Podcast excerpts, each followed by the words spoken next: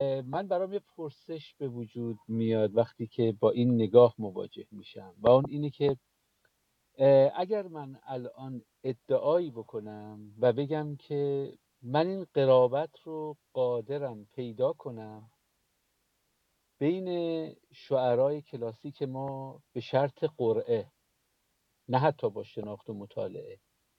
یعنی شما اسامی این شعرهای کلاسیک ما رو بنویسید داخل یک گوی بریزید. و مکاتب روانشناسی نوین رو هم اسامیشو بنویسید داخل یک گوی دیگر. دست بکنید داخل این دوتا گوی. شما دو, دو تا کاغذی که روشون نوشته شده رو در به شرط قرعه و اینا رو به من بدید. من به شما قول میدم بعد از یک هفته حتما یک مقاله مبنی بر قرابت بین اون یافته ها و این یافته ها پیدا خواهم تردید نکنید. این رو صادقانه بهتون میگم. حالا شما بیایید نه تنها بین روانشناسی و ادبیات کلاسیک ایران حتی بین شعرهای قدیم و شعرهای جدیدمون این کار رو انجام بدید و تلاش بکنید که این قرابت رو بیابید. فقط تلاش بکنید. نمیگم کانفرمیشن بایاس داریم. نمیگم مثلا ما فقط تا یه تلاش بکنید سعی کنید که این شعرها رو بخونید این مفاهیم رو هم بخونید و سعی کنید که یه رد پای پیدا, پیدا کنید. بدون تردید دست خالی از این بازار نخواهید رفت. علتش چیست؟ علتش به زعم من دو چیزه که ما باید بسیار به این دو نکته دقت وافر داشته باشیم. یک به قول پیتر سینگر تو کتاب One World globalization ش تحت عنوان یک جهان و اخلاق جهانی شدن یه metaphor ی به کار می‌گیره بسیار زیباست و اون میگه که درست مثل سلول های مغزی که از میلیاردها عدد ساخته شده و این میلیاردها عدد میبایست توسط یک سیناپس های با هم در ارتباط باشد.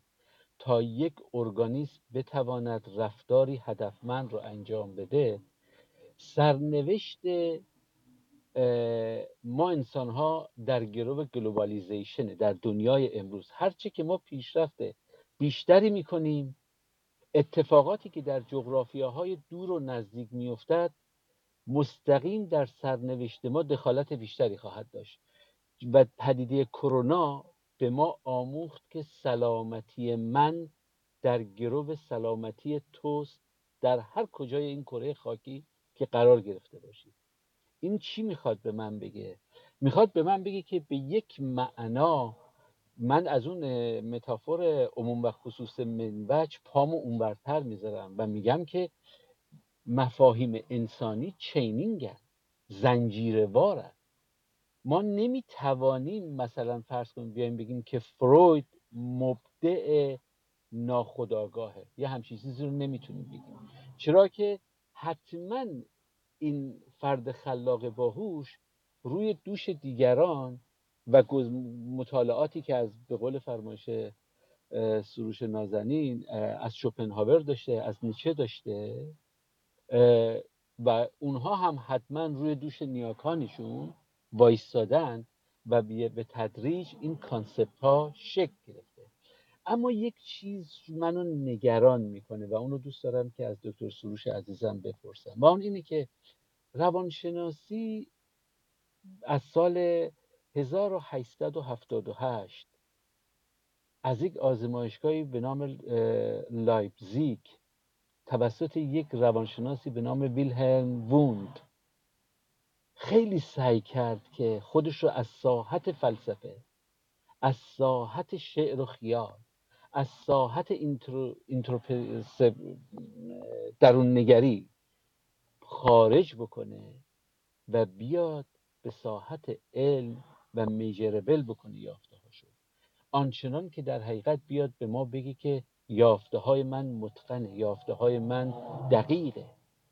اگر آلبرت الیس یک اشاره به فلسفه رواقیگری و نقش باور بر رفتار می‌کنه اما فقط یک اشاره است در سطح همون نکته چینینگ.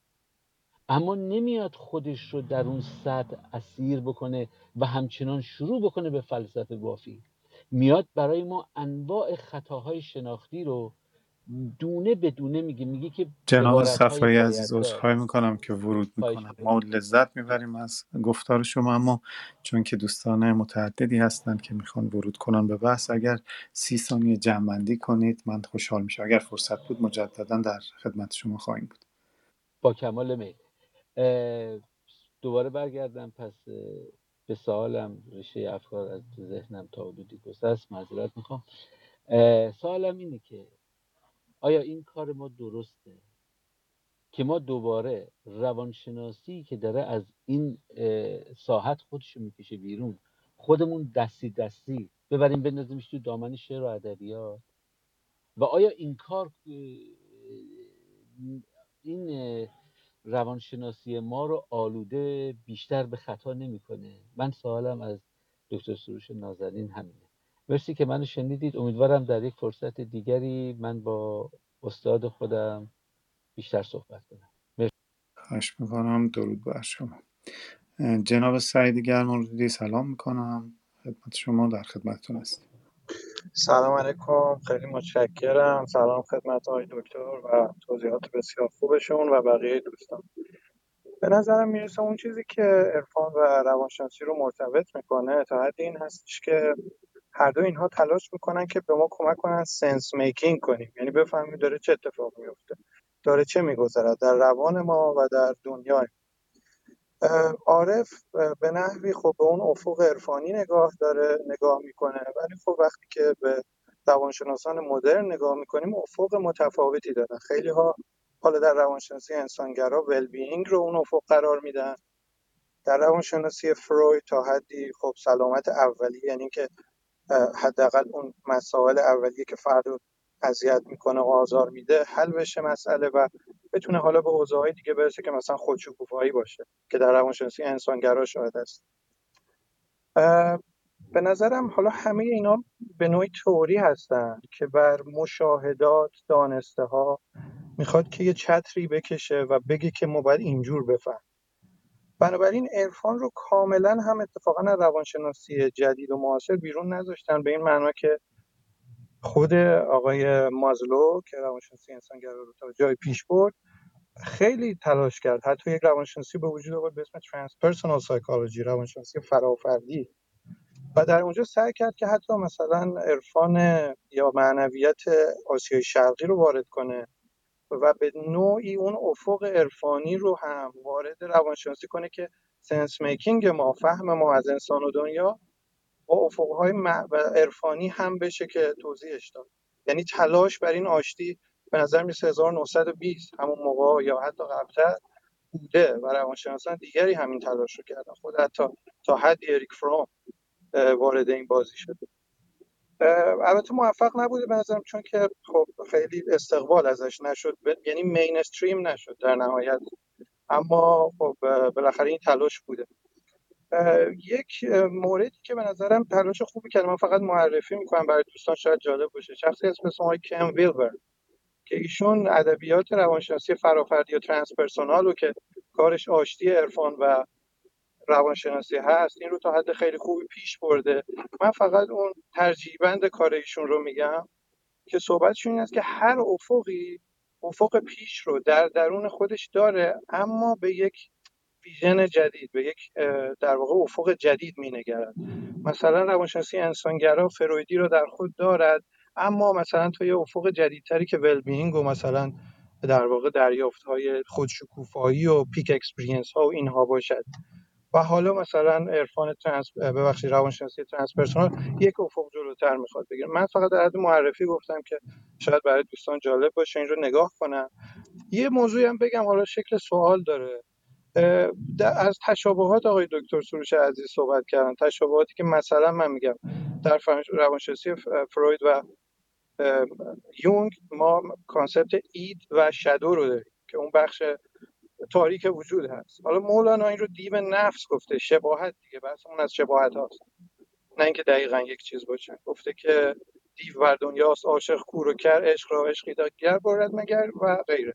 اما نحوه برخورد این دوتا مثل که فرق داره. چون یونگ بحث اینتگریشن رو به کار می‌بره میگه اون بخش تاریک وجود باید یک پارچه بشه با وجود.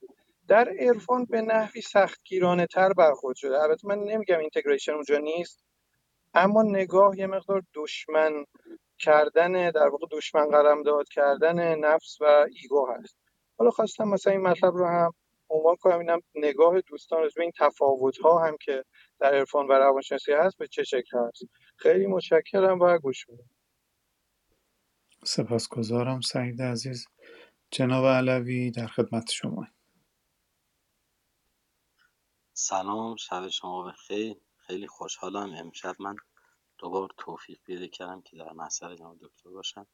عرض کنم که من همیشه از دیدگاه ادبی نگاه می‌کنم و خیلی جزئی می به مطلب نگاه می‌کنم. زیاد کلی عرض نمی کنم فکر می‌کنم سهراب مثلا در مورد نشخار فکری و اینکه در لحظه زندگی کردن رو خیلی روانشناسانه راحت با این سمبولایی که در کنار خودش هست و نزدیک خودش هست خیلی راحت بیان می‌کنه. که مثلا میگه که در یه جا زندگی آبتنی کردن در حوزه اکنون است.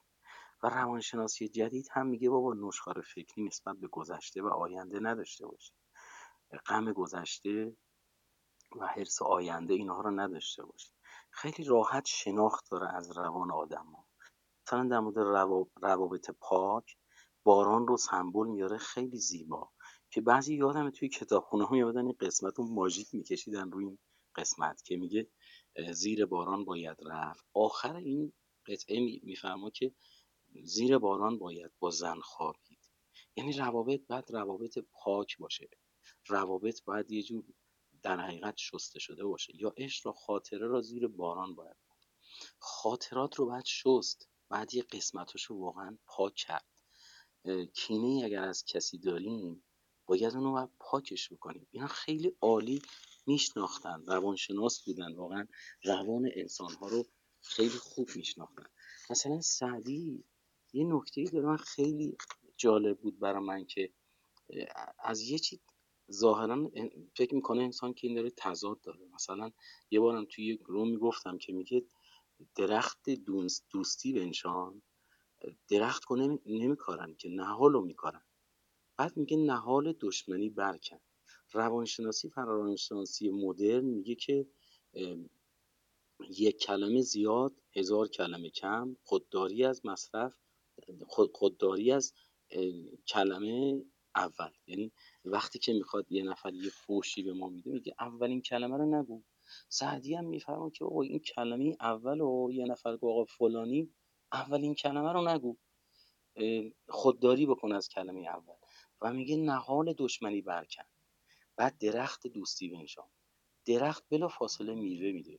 وقتی دوست باشی با همسایه مراوده بکنی خیرش رو همون موقع می‌بینی. از همون لحظه شروع می‌کنی میوه دادن. وقتی ارتباط ارتباط خوبی باشه روانشناسی خیلی عالی بودن. مثلا در جای دیگه خیال رو مولانا میفرما که آقا نشخار فکری این فکر ما دشمن ماست. چرا؟ چون فکر ما دست پروردی محیط ما و باورهای ماست. باورهای ما گاهی اوقات اشتباهه. عقل ما ریشه در یک خاکی داره که تو باورهاست. لذا یه سری چیا رو بایدها و نبایدهایی رو عقل ما ضبط می‌کنه. در یه جایی که از اونها عدول می‌کنیم به ما تذکر میده.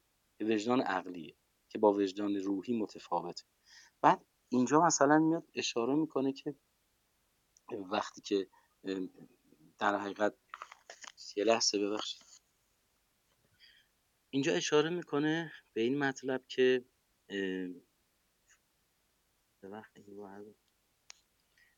و حافظ هم همینطور حافظ هم در مورد نشخار فکری نداشتن هم باز اشاره می‌کنه. در مورد خیال یادم رفت. این نکته رو می‌خواستم بگم فراموش کردم.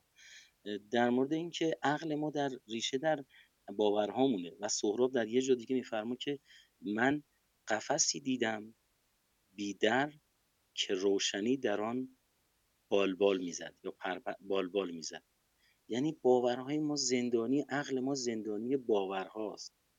و خیلی از حرفایی که مثلا آقا موشک جواب موشک یا مثلا گلیم خودت از آب بردار میگه اینا رو حرفای گذشته رو تقلید نکنید همون داستانی که مولانا در مورد خر رفت و خر رفت و خر رفت که طرف یه صوفی میاد یه جا میهمانی خرشو می‌برن میفروشن برای که خرج خودشو بدن. بعد تو این گفتگو همینطوری تکرار می‌کنن خر برفت بعد می‌بینه خره نیست. میگه چی شد؟ میگه با اومدم به چند بار بگم دیدم تو هم همسوی با اینا داری میگی که خر برفت و خر برفت و این تقلید رو که مولانا میفرما که تقلید نداشته باشیم سهراب هم اینجا میگه میگه آقا نگاهتون رو بشوری مثل دیگران نگاه نکنید. کی میگه بچه نسبت به بزرگتر و کمتر می‌فهمه؟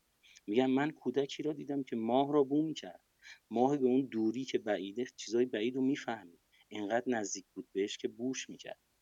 بعد میگه من زنی را دیدم که نور در هاون میکوبید. نماز می‌خوند ولی نمی‌دونست چی میگه. مثلا ممکنه غلط قلوت می‌خوان. انگار آب در هاون کوبیدن نماز در هاون میکوبید.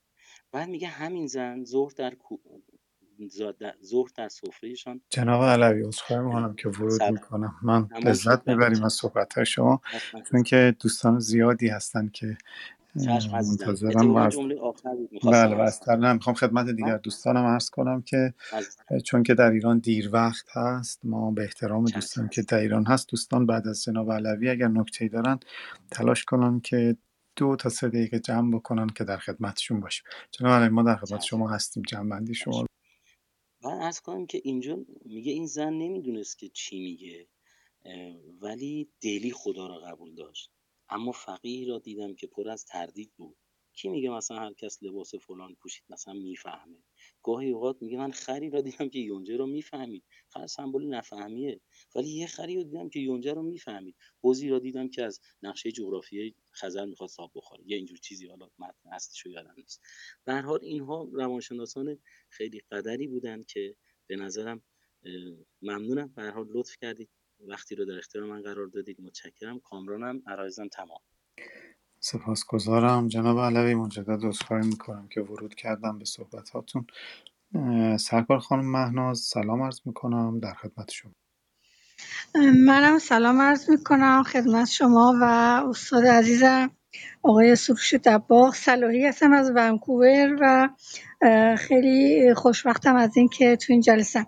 خیلی سریع من می‌خواستم فقط در دو بچه من صحبتی داشتم به جهت صحبتهایی که بعد از آقای سروش دباغ شد.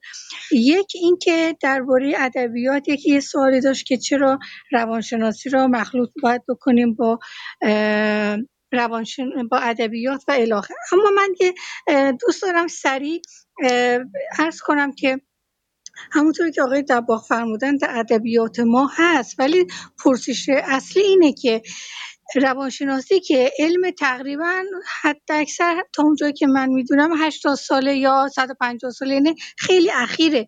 ولی ادبیات به قدمت روان بشر به قدمت بشره. و روانشناسی از یک بود انسان رو مورد پژوهش قرار میده. ولی ادبیات در واقع همه تمامیت روان انسان در ادبیات منعکس شده. اگه اینجوری حساب کنیم شاید باورتون نشه. که سعدی عزیز ما 800 سال پیش نظریه‌ای که فروید بعداً درباره سایه داد و به اسم فروید معروفه و همه روانشناسان استناد می‌کنن.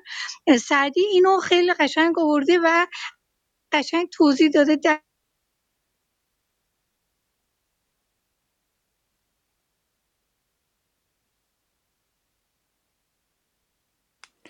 خانم مهناز میکروفونتون بازه ولی صدای شما رو نمیشنویم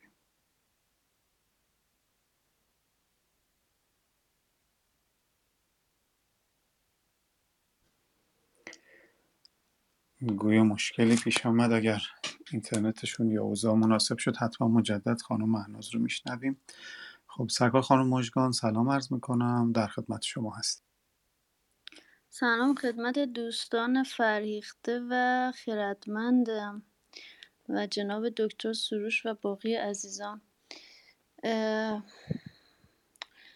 من یه سری همپوشانی هایی رو فکر می کنم وجود داشته باشه در روانشناسی و عرفان. خدمتون عرض می کنم مثلا در روانشناسی ما ذهن رو میگیم یک یه چیزی هست که ما رو مختل می‌کنه. ذهن ما رو درگیر می‌کنه. خب دقیقا در عرفان هم ما همین روی کرد رو داریم و میگیم ما از ذهن ذهن رو پاکسازی می‌کنیم تا به بی ذهنی برسیم به آرامش برسیم.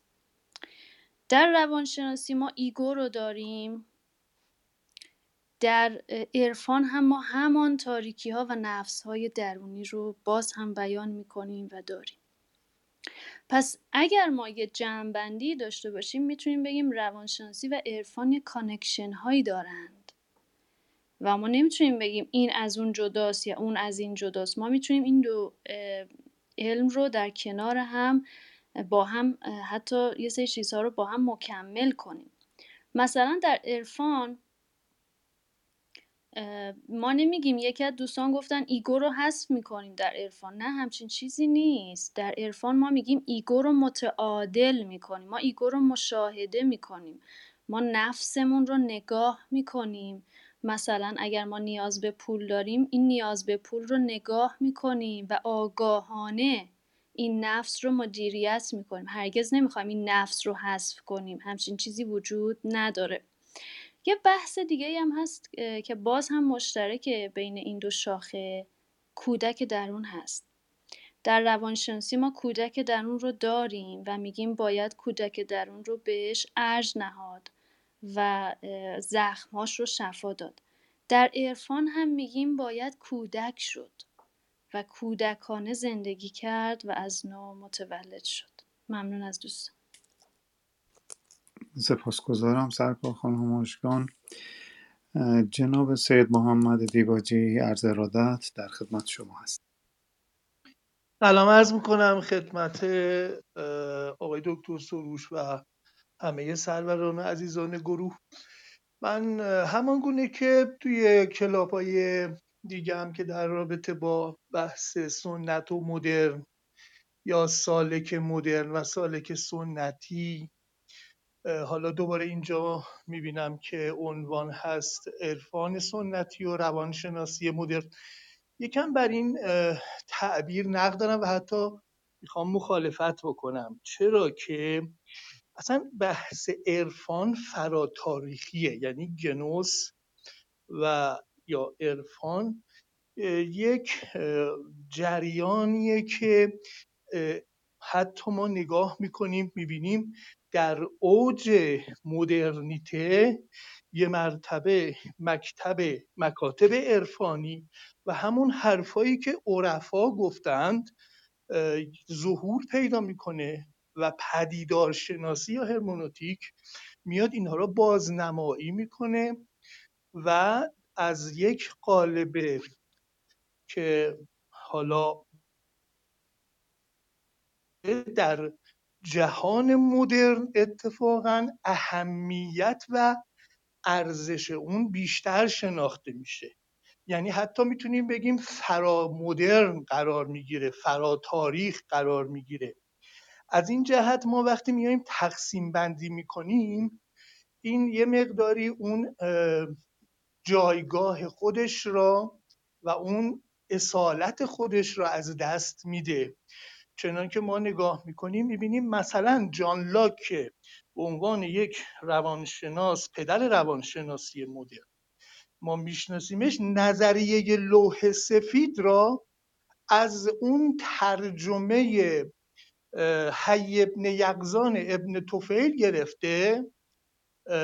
و بر اساس اون داستان برخلاف نگاه دکارتی که گزاره های منطقی از پیش تعیین شده یا برخلاف اون روایت مسیحیتی که انسان خطاکار آفریده شده و جان لاک میاد این لوح سفید بر کل تفکر و دیدگاه روانشناسیش اثر می‌ذاره.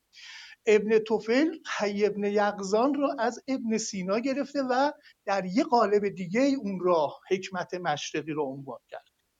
یا مثلا خیال صادق و خیال کاذب اصلا مسئله خیال را در در فلسفه مدرن هست شده و بعد هم در روانشناسی خودش رو نشون داده. من حالا میگم مدرن یعنی می‌خوام بگم جدید. خب؟ ولی که نگاه می‌کنیم می‌بینیم چقدر این فل... این خیال و تقسیم بندی که سهروردی بر خیال کاذب و خیال صادق کرده چقدر نیاز این دیدگاه روانشناسی جدیده و اتفاقا یک سالک مدرن یا سالک که الان در عصر حاضر زندگی می‌کنه نخواهیم بگیم مدرن چقدر به این پدیدار شناسی همون مفاهیم که در مکاتب فلسفی و عرفانی اشراقی و حتی هندی و بودایی اومده نیاز پیدا کرده و اینها رو در قالب حالا کلمات یا مثلا تعاریف جدید بیان کرده و توضیح داده. و از این جهت حتی ما در خود ابن سینا نگاه می‌کنیم اون مقامات عارفین که داره میگه. صحبتهایی داره می‌کنه که اصلا گاهی وقتا ما وقتی در روانشناسی جدید مقایسه می‌کنیم می‌بینیم خیلی قابل بحث و حرفه و خیلی جاها می‌تونه مورد تعمل قرار بگیره. همینطور حالا سهراب که من اعتقادم بر اینه که همون نگاه شرق شناسی بودایی بر اون مستولیه و فقط اومده در قالب شعر نو. حالا کلمات خارج شده از اون قافیه در اومده. به قول خود مولانا هم می‌بینیم یه جای قافیه براش سخت میشه از قافیه می‌زنه بیرون. حالا این اومده به این شکل بیان کرده.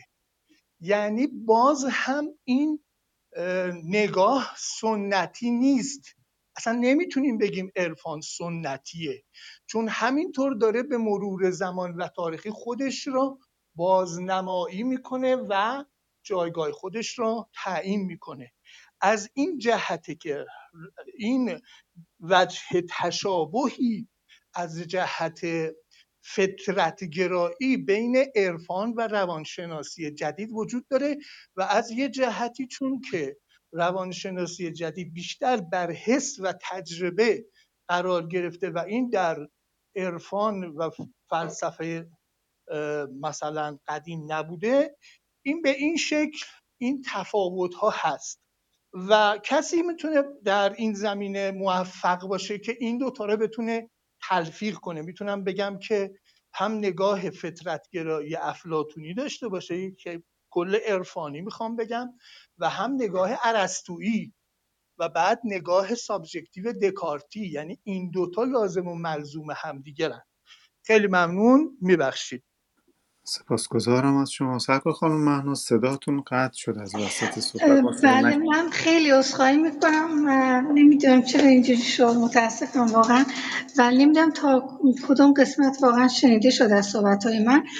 ولی من می‌خواستم فقط اشاره به این بکنم که روانشناسی و ادبیات دور از هم و خارج از هم نیستن. همونطور که همه می‌دونیم روانشناسی یه علم جدید چندین سال است مثلا تقریبا حالا 100 سال یا یه کمی این بر ولی ادبیات به قدمت بشر و منعکس کننده تمامیت روان بشر و اینکه بعضی از دوستان گفتن خط مبحث نشه یه مقدار برای من عجیب بود.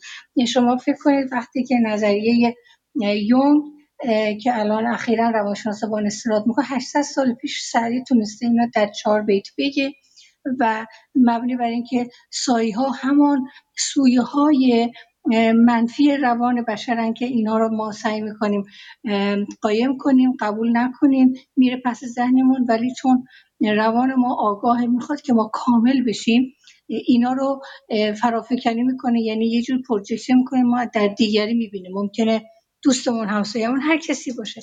در هر صورت تا زمانی که ما این سایه ها رو از اون پشت ذهن نیاریم باهاش زندگی نکنیم و باهاش deal نکنیم مدیریتش نکنیم ما این مشکل رو خواهیم داشت و اصلا کم کم که به جایی می‌رسه که ما صلح با خودم نداریم و اگه نداشته باشیم صلح با دیگران هم نخواهیم داشت. من فقط درباره عارف مدرن و عارف سنتی از آقای دکتر سروش عزیز می‌خواستم این سوالو بکنم که آیا فکر نمی که عارف مدرن یا عارف قدیم مثلا به جای مدرن من خودم اینجوری فکر می‌کنم که به هر حال طبق نظریه آقای یوال حراری انسان در حال خردمند شدنه. درسته؟ اگه اینجوری باشه در واقع زبان هر کشوری رو به ساده تر شدن اگر سورا سپهری میاد میگه که زندگی یافتنی کردن در حوزه اکنون است سعدی به یا نوع دیگه گفته رابعه ادبی یک چیز دیگه گفته اون یکی چیز دیگه. یعنی همون یه موضوع منتها با جمله بندی های دیگه است و جمله بندی های امروزی تر طوری که الان جوانان ما با سن من مثلا یکی نیستن ولی من میفهممشون. ممکن صد سال دیگه حالا جمله های دیگه. یعنی بنابراین می‌خوام بگم که انسان همیشه عارف بوده متا حالا چون مدرن رو نمی‌دونم. به نظر من می‌رسید که مدرنیته بیشتر مربوط به تجهیزات باشه تا روان بشر. خیلی ممنون. به هر حال عذرخواهی می‌کنم و ممنون میشم که آقای سروش بعدا در این خصوص منو روشن بفرمایند متشکرم. سپاسگزارم از شما سرکار خانم.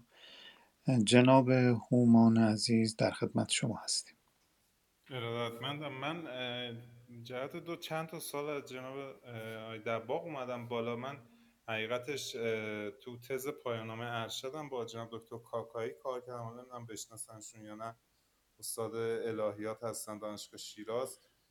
مسئله که جناب دباغ گفتن در مورد مکتب دونستن شیراز من دیدم رفرنس آیه آشوری رو گفتم ولی خب یه کتاب داریم به نام شیراز مهد شعر و عرفان کار آیه آربری هست. یه کتاب تاریخی دیگه هم داریم که قطعا خوندن شاید خاطرشون نبوده. هزار مزار ما سلسله مراتب عرفانی خیلی زیادی تو شیراز داریم. حالا غیر از حافظ سعدی که گفتن شیخ روزبهان هست. خاجوی کرمانی بابا کوهی و حتی در این منطقه مسلا که بعدا تبدیل میشه به گورستان حافظ مقابر بسیاری از عارفان نامدار شیراز بوده. و حتی یک منطقه هست در اون ناحیه که اکثر اینها خاک شدن. بنا به برخی روایت تاریخی یک دین حالت سیر و سلوک عارفان و اون داستان تصوفی بوده که اینها میمدن توی این منطقه مثل چلتنان مثل هفتنان اینها اونجا خاک هستن. یعنی اون شک و شبهی که گفتن گفتم این چند تا رفرنس رو بهشون بگم. یه سوال دیگه هم داشتم از خدمت های دباغ من دیدم به مکاتبی که گفتم مثلا توش کرمان لحاظ نمی‌شد. خواستم بپرسم مثلا این نعمت الله ولی با توجه به اون سیر تاریخی و بناها و اون سلسله مراتبی که تو طول تاریخ داره این جزء کدوم از اون سه دسته قرار می‌گیرن ممنونشون میشن ممنونم هومان جان که در رعایت وقتم به ما کمک کردی و سوالاتتون رو مطرح کردی. پیمان عزیز درود بر شما. در خدمت شما هست سلام عرض بکنم به همگی. عرض به خدمتتون من اولش باید بگم خدمتتون که من از آی مادراتور اجازه گرفتم وارد این بحث شدم. و بهشون هم گفتم که من اعتقادی به عرفان ندارم. ایشون ترجیح دادن که صدای من شنیده بشه. هر جا اگر احساس کردید که من با صحبت من با جمع نمی‌خونه یا دوست نداشتید به من بگید که من رفع زحمت کنم. من با آقای دباغ می‌خواستم هرچند که وقت اجازه نمیده یه اصطلاح هم بحث پینگ پونگی بکنم یه چند تا سوال ازشون بکنم. راجع به این عرفان و مولانا و حتی مولانا که میگم من مخالفتی اون مولانا ندارم منتها چون معمولا عرفان رو با مولانا می‌شناسن می‌خواستم صحبت بکنم. عرض به خدمتون که title این بحث میگه عرفان سنتی و روانشناسی مدرن. آکادمیک من به این چیزها مربوط نمیشه منتها من می‌دونم که عرفان هیچ رفتی به روانشناسی نداره چون روانشناسی علمیه که مربوط به ترشحات اون هورمون هایی که توی مغز ترشح میشه و روی خلق و خوی آدمی تاثیر می‌ذاره. و عرفان یک چیز غیر علمیه که مربوط به مشاهدات مردم از دنیا و پیرامون خودشونه و چیزهایی که فکر می‌کنن و به نتیجه می‌رسن خودشون. حالا یه سری کتاب های عرفانی می‌خونن یه سری خودشون مشاهداتی دارن و به هر حال یه جا این آقایی بحث افلاتون رو کرد. می‌خواستم بگم که افلاتون اگر شما خیلی راجبش برگ می‌کنین کلمه نمیاد ولی من آدم نیستم که لغت انگلیسی خیلی استفاده کنم. این خودش کلمه دژاوو رو که شنیدید. دژاوو رو افلاتون اولین بار اومد گفت. یعنی این اشکال مغزی که ما داریم و الان ثابت شده یه اشکال مغزی هست رو اومد ازش یه تئوری درست کرد به عنوان تناسخ روح. که الان یک چیز غیر قابل باوریه و ثابت شده که می‌خوام ارز کنم که هر چیزی که قدما گفتن و بهش رسیدن لزوما علمی نبوده و مثل عرفان.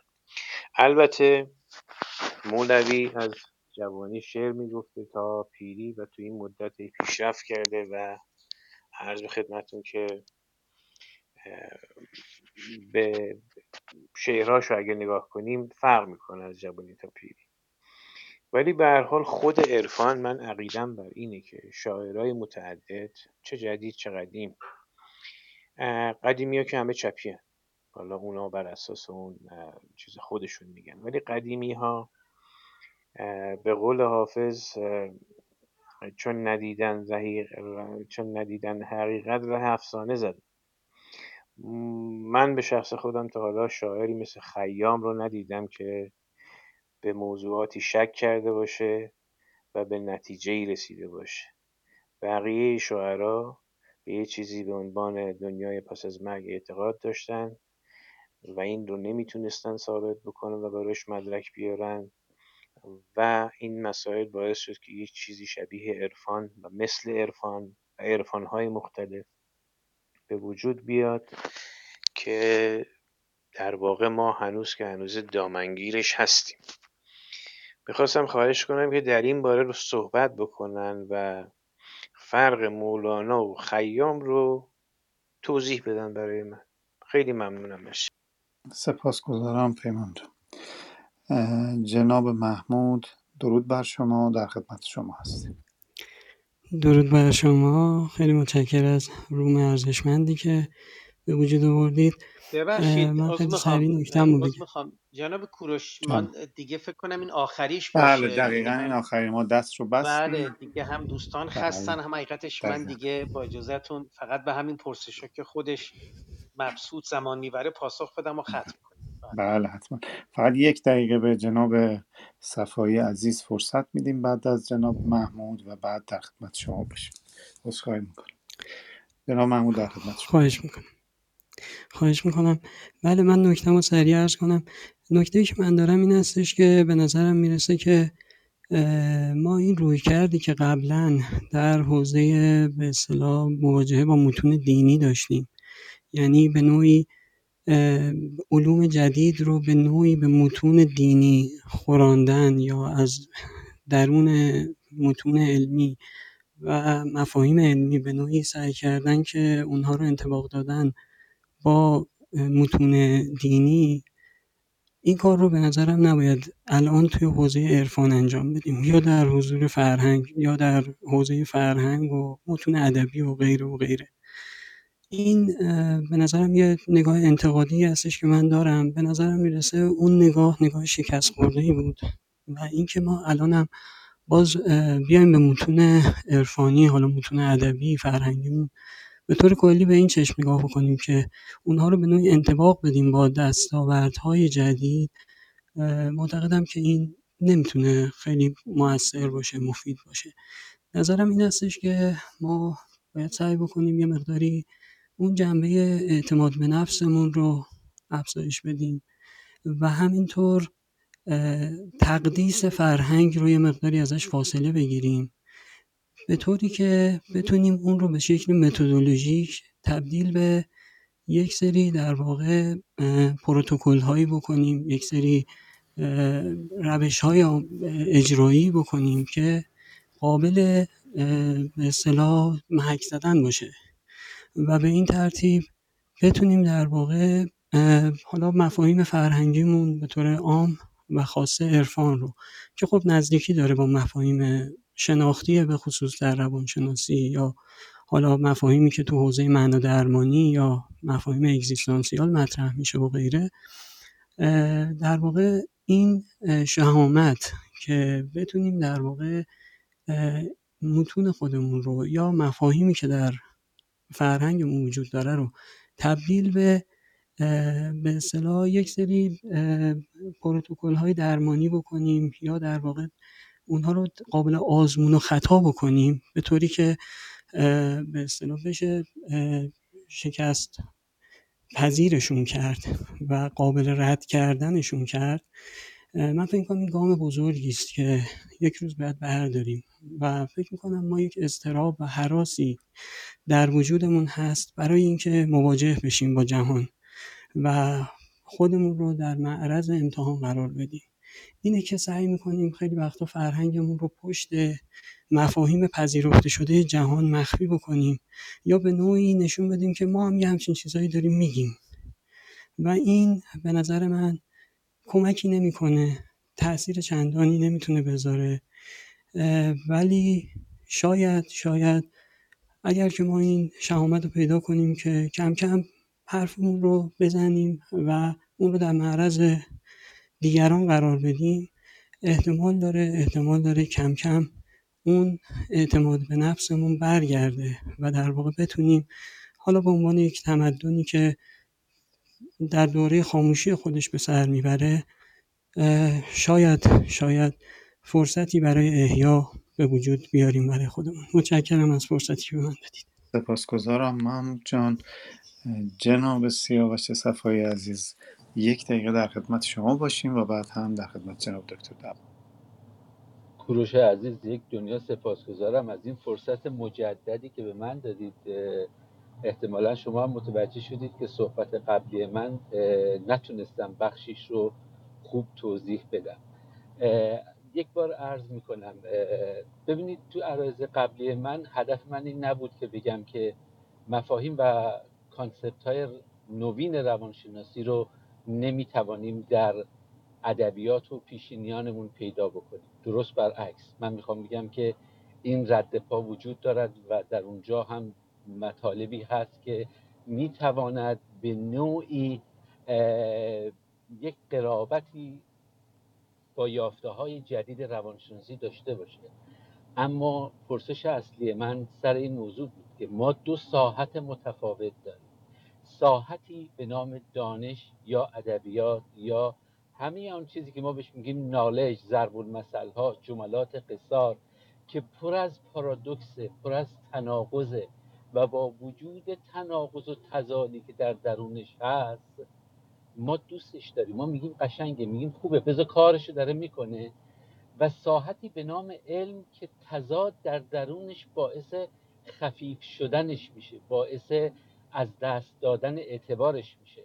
شما نه بین شعرا در یک شاعر نه بین چند کتاب یک شاعر در یک کتاب یک شاعر بزرگی به نام مولانا تکلیف تو با عقل نمی‌تونی مشخص بکنی. با عقل. تکلیفت مشخص نیست. یعنی نمیدانی که آیا عقل در شرح هست چو خر در گل بخفت شرح عشق عاشقی هم عشق گفت. یا ای برادر تو همه اندیشه ای مابقی از استخوان ریشه ای یا نه؟ پای استدلالیان چوبین بود پای چوبین سخت بی تمکین بود. شما این تضاد رو ببینید. این بلا تکلیفی رو ببینید.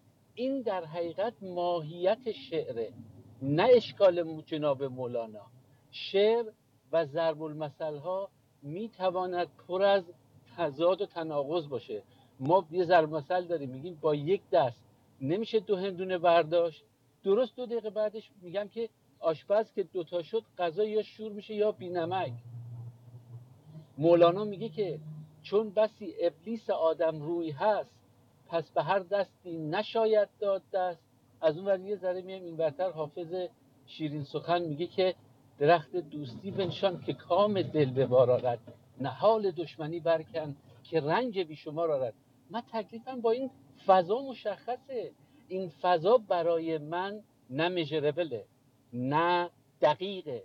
نه ازش انتظار دارم که بیاد در دنیای امروز جای یافته های متقن روانشناسی رو بگیری که برای روسفید در آمدن از محک آزمایشگاه داره پژوهشگر چقدر داره پرسشنامه هاشو ولید می‌کنه ریلایبل می‌کنه چه می‌کنه چه می‌کنه. سپاسگزارم که مجددا این وقت رو به من دادید. این موضوعی که من دوست داشتم با دکتر سروش عزیز مطرح کنم. درود بر شما لذت بردیم.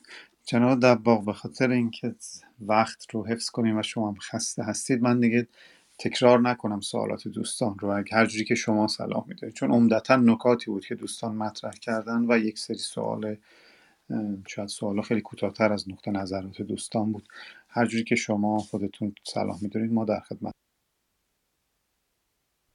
بله ممنونم جناب کوروش. بیشترش کامنت بود و خب حالا حول و دو سه تا موضوع بود. فکر می‌کنم حالا اگر خودتون خیلی موجز اشاره می‌خواد به اون محورهای اصلیش بکنید که در ذهن منم هست اما گفتم شاید چیزی از قلم یه وقت می‌خوام نیفته حتی المقدور اونم شما اگر خیلی کوتاه بفرمایید که من بعدش عرض کنم. چشم پس فقط اگه اجازه من به اون سوالات برسم چون نکات بسیار زیادی دوستان مطرح کردن سوالی که بود این که چه لزومی داره؟ یعنی دو تا از دوستان این بحث رو مطرح کردن که آیا واقعا لزوم داره که ما مفاهیم جدید رو بر ما انطباق بدیم بر متون قدیم. حالا این سوال چند جور مطرح شده بود که دوستان با شعر و ادبیات مثال زده بود. یکی با عرفان و در حقیقت اه، روانشناسی دیگر دوستمون راجع به تفاوت مولانا و خیام سوال پرسیدند. یکی دیگر از دوستان راجع به عارف عارف مدرن. شاید منظورشون سالک مدرن بوده که آیا واقعا این سالک مدرن معنا داره چون مدرنیت رو بیشتر با تجهیزات می‌دونستند تا روان بشر. یک مبحثی هم هست که عرفان رو غیر علمی می‌دونستند و روانشناسی رو یک چیز علمی که بر مبتنای بر برای مثلا بر اساس هورمون هاست و این داستان ها سوال دیگه که جالب بود این بود که گفتن مکتب کرمان رو شما در کدوم از دسته این صحبت هایی که سه دسته ای که فرمودین قرار می‌دید؟ نکته دیگر اگر وقت دوستان رو نگیریم. اون سوال یک سوال دیگه بود راجع به اون مقایسه عرفان و روانشناسی دیو نفس و شید و اعتقاد داشتن که یونگ بر اینتگریشن این شید با بدن با یک پارچگی با وجود صحبت می‌کنه ولی در عرفان این رو یک جوری نکوهش می‌کنند. این حالا نکاتی بود که بیشتر راجع به سوال بود. در خدمت شما. ممنونم جناب کوروش عزیز بابت سوالاتی که به اختصار توضیح دادید و از همه عزیزان بابت نکاتی که طرح کردن. به دقت گوش کردم و استفاده کردم. از می شود که پاره از عزیزان فکر کنم یا نیمه های عرایز بنده رسیدند یا بنده در ادای مقصود کم توان یا ناتوان بودم. چون خیلی نکاتی گفتن که جز مفروضات منه که من به اونا باور ندارم. و تلاشم کردم در این عرائزم که توضیح بدم تصویر من از ربط و نسبت میان عرفان و روانشناسی چیه. حالا البته قدری هم وقت زیق بود. شایدم چون خودم راجع به اینا خیلی فکر کردم یا در جلسات دیگری سخن گفتم و نوشتم شایدم برخی مفروضات رو طرح نکردم. ببینید من از همینجا آغاز بکنم و به اختصار حالا شاید نوبت دیگه در این باب بشه صحبت بکنیم. اینکه حالا آقای دکتر اشاره کردن در انتها اول هم اشاره فرمودن. حالا من به سخنان ایشون بپردازم تا بعد سخنان دوستان دیگر. ببینید من علل اصول مشکلی ندارم آقای دکتر. فقط یه تفاوت مبنایی می‌تونه باشه در این بحث. اولا وقتی که حالا یه نگاهی راجع به روانشناسی اینا میفرمایید خودتون به نیکی مستحضرید که ما یه طیفی داریم در روانشناسی رو. اونی که تعبیر علمی می‌کنید من توجه دارم کاملا به اون روش های من می‌خوام بگم یعنی من انگیزم نه اینه که روانشناسی رو عرفانی کنم نه عرفان رو روانشناختی کنم هیچ کدوم از این انگیزه ها اصلا ندارم. و هم خب با science آشنام به حال داروسازم و با سایکولوژی آشنام روانشناسی هم خوندم. با سنت عرفانی هم مأنوسم اینا رو از این جهت میگم که اصلا از این انگیزه هایی که نمیگم شما فرمودید من دارم فقط جهت ایضاح بیشتر عرض از این در عرایز من بود. اینکه بخوام بگم این سخنانی که علم جدید حالا اهم از علوم تجربی انسانی و علوم تجربی غیر انسانی و مشخصا اینجا سایکولوژی بهش پرداخته چند صد سالی پیش پرداخته شده. چنان که تأکیدم کردم این نیست انگیزه من. در این حال اونی هم که اشاره کردم به آلبرت الیس و قصه خیلی بیش از اینه. البته مستحضرید شما دیالوم رو نگاه بکنید به عنوان یه روان درمانگر. یه کتاب چند صد صفحه‌ای نوشته تحت عنوان روان درمانی اگزیستانسیال کلی به آراء فیلسوفان و حکیمان پیش از خود همچنان که به رمان نویسان ارجاع داده. می‌دونم شما ممکنه بفرمایید که مخالفانی داره. البته اما بخشی از psychology این دیسیپلینه. ما وقتی راجع به این دیسیپلین سخن میگیم همون نگاه تاریخی قاعدتا کل این درازنا رو باید در نظر داشته باشیم. یه دوست دیگه ای به سنت روانشناسی انسانگرا توجه کرد. خب می‌دونید اینا چقدر پهلو به پهلوی مباحث اگزیستنشیل می‌زنه. از راجرز و مازلو شما بگیرید که نام بردن دوستمون تا بیایم جلو. رولومی عرض می شود که یالوم. بعد در همین راستا فروم. ببینید اینا بخشی از این سنت هم. یعنی ما وقتی راجع به یه سنت حرف می‌زنیم که فقط که رفتارگرایان رو مد نظر نداریم. نمیگم شما گفتید رفتارگرایان ها. دارم میگم یعنی اونایی که خیلی quantitative و به پیشینیان و پسینیان خود هم از این منظر باج نمی‌دادن مشخصا از می شود اسکینر رو میگم چنان که بینی که مستحضری. من کل یه tradition رو دارم نگاه می‌کنم. همین tradition 130 40 ساله 150 ساله که حضرتعالی هم به نیکی مستحضری و دیگر دوستان.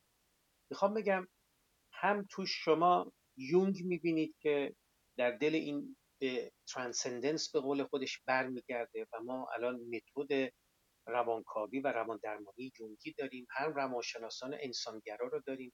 هم نوفرویدیایی مثل اریک فروم و کرن هورنای داریم. هم روان درمانی اگزیستنشیل مثل رولومه و یالومو داریم. می‌خوام میگم اینا یه بخشی از این سنت هم. و این بخش از, از این سنت با آنچه که من میگم یعنی توسعا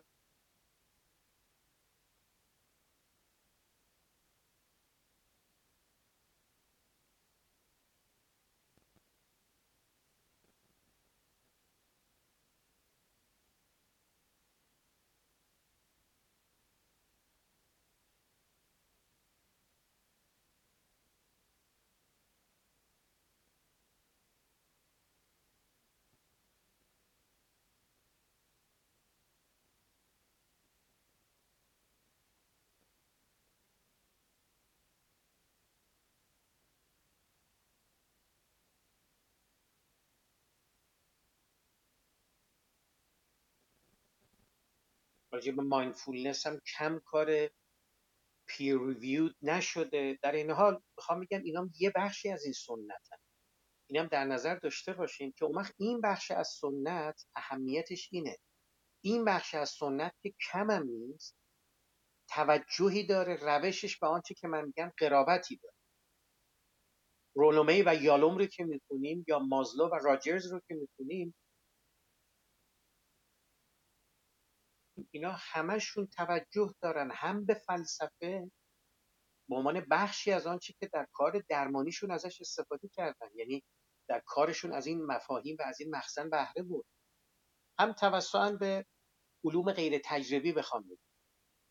اینو از این جهت گفتم که من وقتی راجع به یعنی بعد از اون توضیحی که گفتم انگیزه ای ندارم که یا در راستای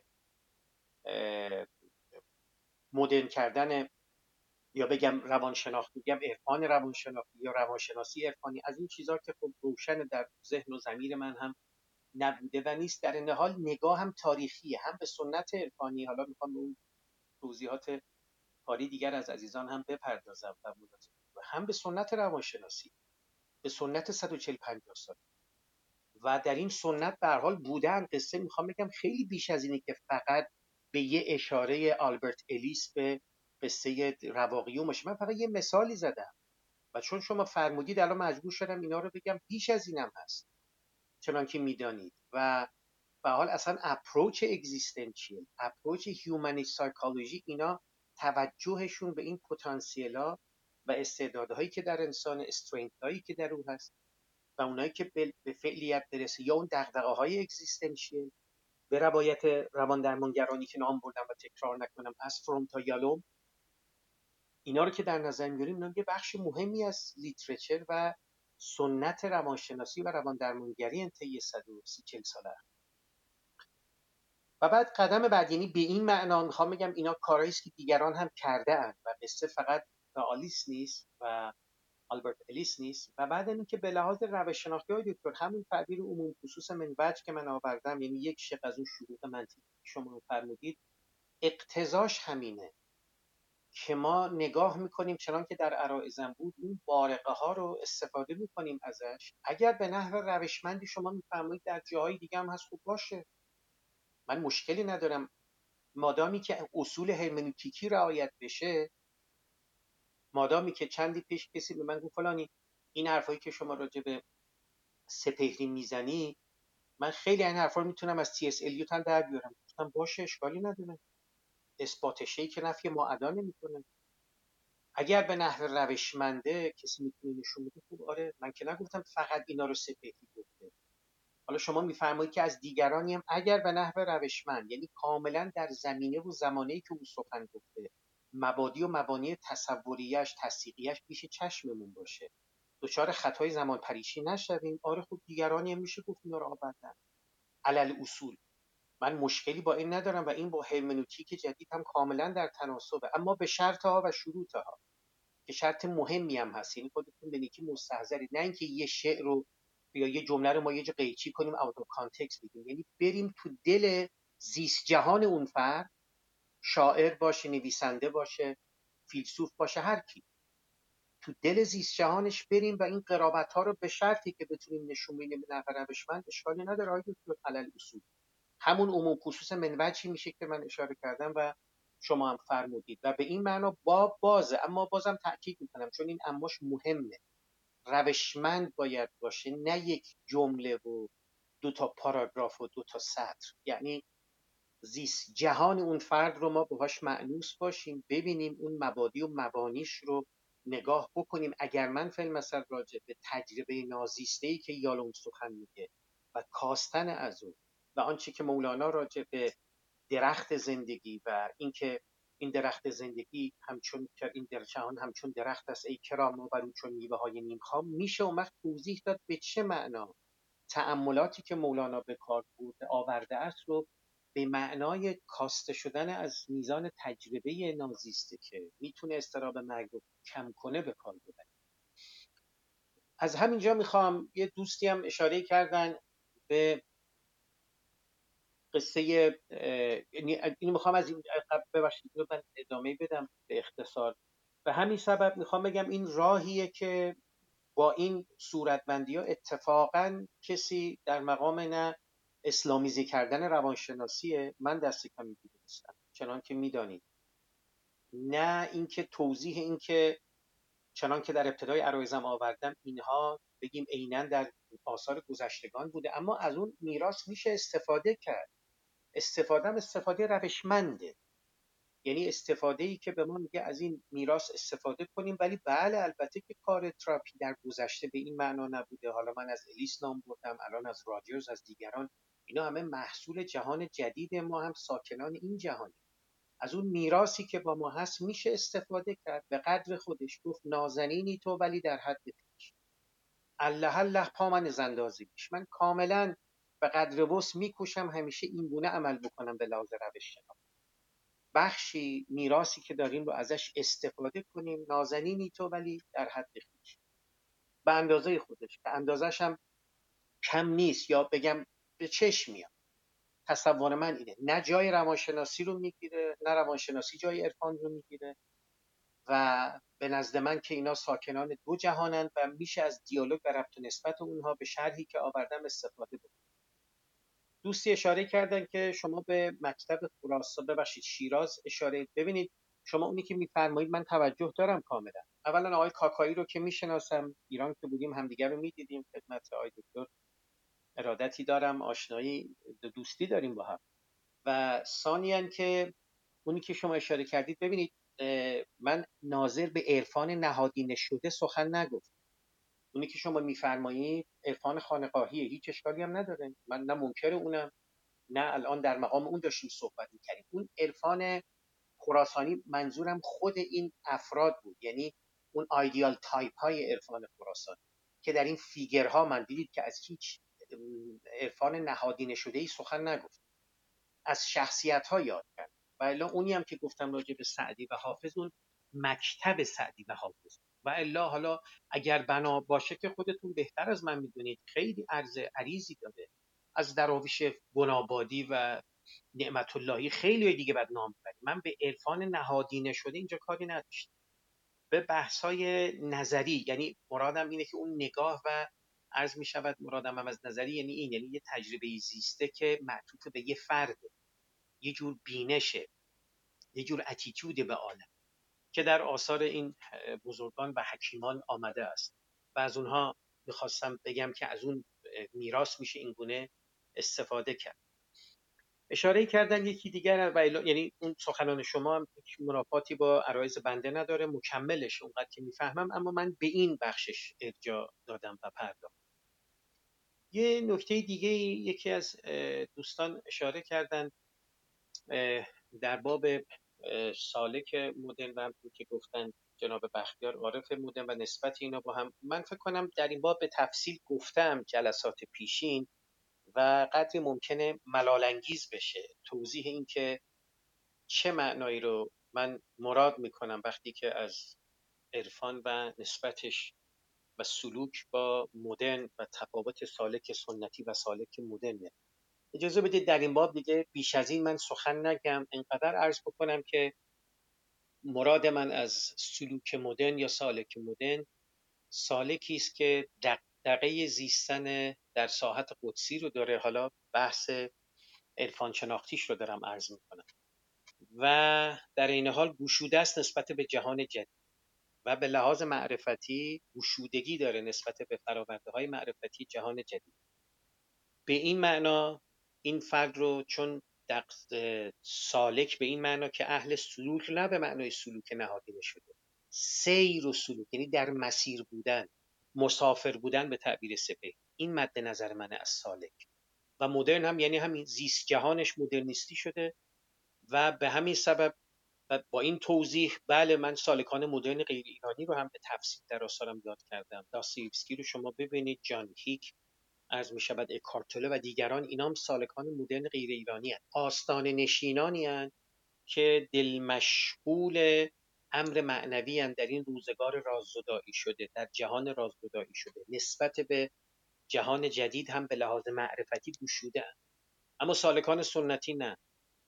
و یک نوبت هم که به تفصیل راجع به فروغ فرخزاد اینجا صحبت بود اشاره کردم که و همچنین شاملو که میشه در همین روزگار هم سالکان سنتی پیدا کنیم و اشاره به آقای طباطبایی کردم مرحوم آقای طباطبایی صاحب تفسیر المیزان گفتم ایشون سالک سنتیه.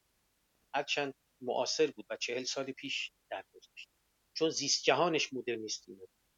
گشودگی نداشت نسبت به جهان جدید. هرچند معاصر ما بود. اما داریوش شایگان سالک مدرن که از غذا گفتگوها و معانستی هم داشته با آقای طباطبایی در ای. من خودم از ایشون تهران میشنیدم که نشست و برخواست های متعددی با آقای طباطبایی داشتن دیگه در جلساتی که بوده. با حضور هانی کوربن و دیگران. می‌خوام بگم دو نفر یعنی در یک دوران و با هم میزیستند و دوستی هم داشتن. حالا بذارید اینگونه بگم. شایگان هم با سپهری دوست بود هم با آقای طباطبایی نشست و برخواست داشت شایگان و سپهری سالک مدرنن در نگاه من. آقای طباطبایی سالک سنتی. هرچند هم عصرن. همشون در یه برهی میزیستن چون زیست جهانشون با هم فرق می‌کرد چنان که اشاره کرد. عرض می شود که از این هم که در گذریم اگه پرسشی دیگه هم جناب بختیار هست چون من یه نکته دیگه فقط می‌خوام بگم. شاید از قلم انداخته باشم. بفرمایید. نه فکر می‌کنم همه مسائل رو شما کاور کردید. سلامت باشید. فکر می‌کنم بله. حالا با هم بیشتر گفتگو می‌کنیم. یعنی منظورم با عموم دوستان هست در این باب. من کانسرنم رو امیدوارم دغدغم روشن شده باشه که از چه منظری دارم نگاه می‌کنم به این میراث و چنان که گفتم هم به تاریخ عرفان هم به تاریخ روانشناسی عطف نظر کرده ام و آنچه که من ازش به عرفان مدرن میگم با عنایت توی این عنوان نگنجاندم عرفان سنتی بنا شد باشه پیشنهاد آقای کوروش بختیار عزیز بود و هم روانشناسی مدرن آنچه که من بهش میگم عرفان مدرن که عبارت است از بازخوانی انتقادی عرفان سنتی اون وقت تناسب و تلاعمی داره تلاعم بیشتری داره با روانشناسی مدرن. یا میشه از روانشناسی مدرن خیلی المانهاش رو در کار آورد جهت تقریر آنچه که من بهش عرفان مدرن میگم یا همون سلوک مدرن. علا ای حالن من توجه دارم. آخرین نکته است که عرض می‌کنم. کاملا توجه دارم که عرفان در جهان راز آلود شکل گرفته.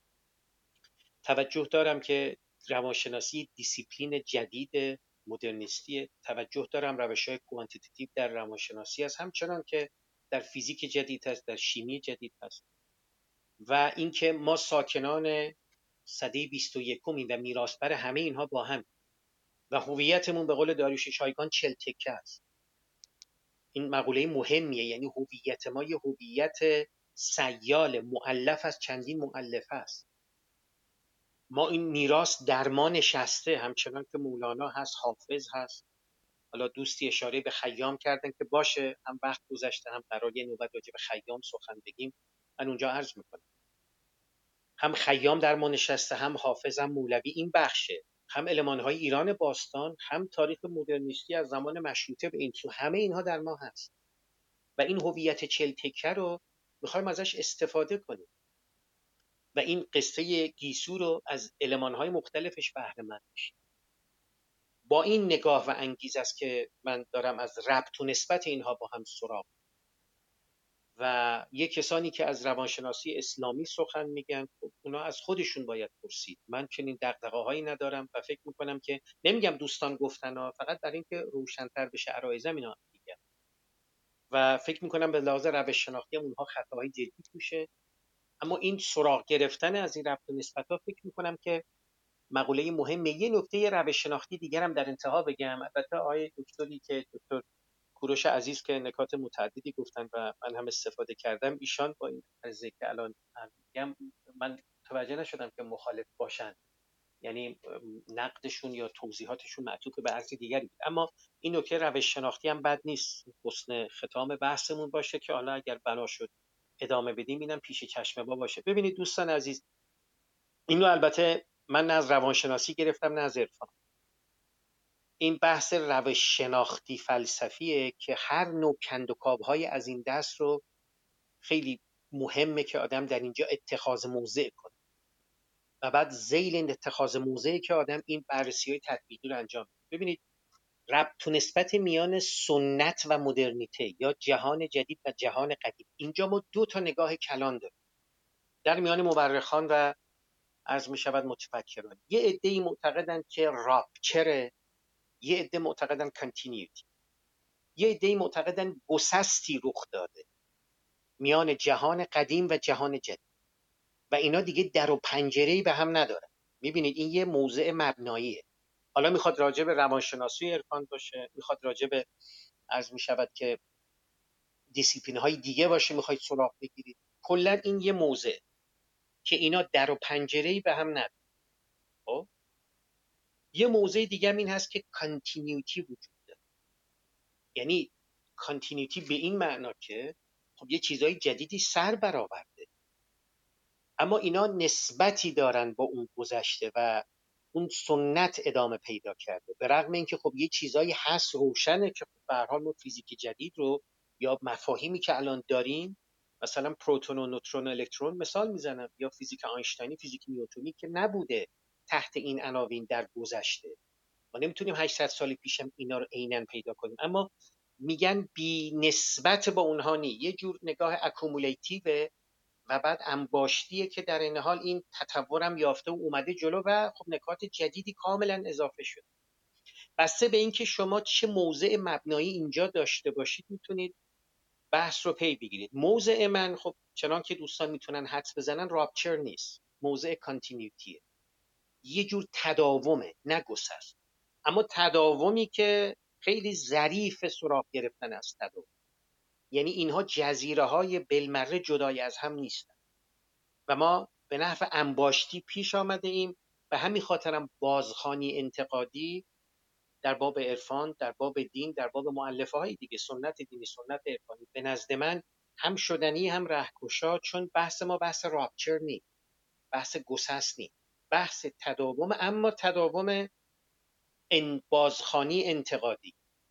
و این اون مبنایی است که در این مباحث این بحث های نظری پیش چشم من در این کارک هایی که در این سالیان کردم بوده است. مثلا شما نگاه بکنید خیلی از یا عدهای از روحانیون سنتی مثال می‌زنن.